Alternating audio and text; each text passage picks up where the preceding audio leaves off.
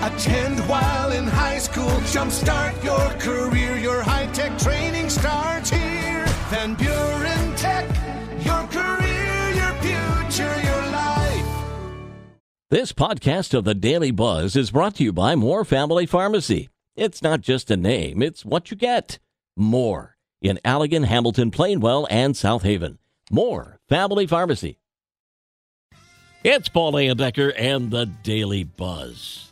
Well, Thanksgiving is Thursday, and recipes are often a wonderful blend of seasonal ingredients, herbs, and spices. But then there are some out there that are just bizarre concoctions, which on paper don't really make much sense, but end up on dinner tables across the country. Cycling Frog, a brand of THC seltzer, did some work using Google Trends to find the weirdest recipes that appear on Thanksgiving tables. They broke it down by state. It found the weirdest dishes all seem to have three ingredients in common Cool Whip, Jello, and marshmallows. The most popular dishes being ambrosia salad, jello salad, and frog eye salad which, if you don't know, is a dish containing pasta, egg yolks, Cool Whip, canned fruit, and marshmallows. Ooh, I do like a good pistachio salad. Still technically fall, but sure got a taste of winter last weekend, didn't we? 31% of people admit to exercising less in winter, and the top excuses it's too cold, it's too dark, it's too wet, it's hard to find motivation, I have less energy. I'm more likely to pull a muscle or strain something because of cold weather. And hibernation mode kicks in. I'd rather stay in and watch TV. We'll turn the page in 60 seconds.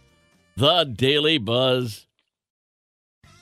Daily Buzz Part 2 Toaster pastries don't have the same structural integrity as gingerbread, so this might be a little harder than it sounds, but Kellogg's wants us to make gingerbread houses out of Pop Tarts.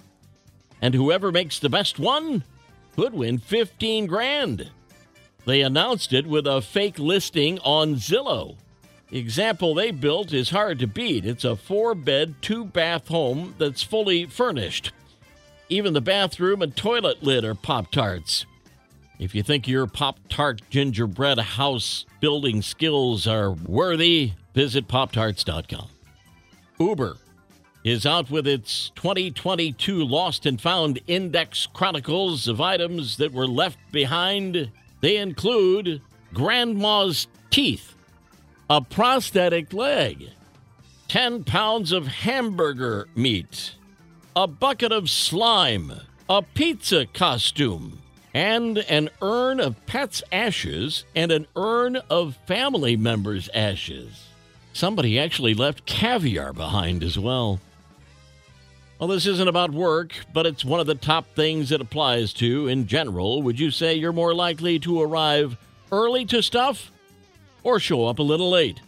Over 2,000 were polled, and very few said there's someone who shows up late a lot. Only one in eight people said they often don't show up on time. 12% say they're usually late. 64% said early. 20% said right on time, and 4% just weren't sure. Young people were twice as likely to admit they can't get to things on time. 24% admitted they're late a lot. And in general, the older you get, the less likely you are to be late for stuff.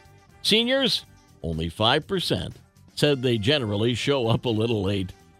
Knucklehead news out of California, where a guy wanted for murder was finally captured by the cops after trying to make a clean getaway with a shopping cart full of laundry detergent. He ran out of the supermarket with a shopping cart filled with 20 containers of Tide.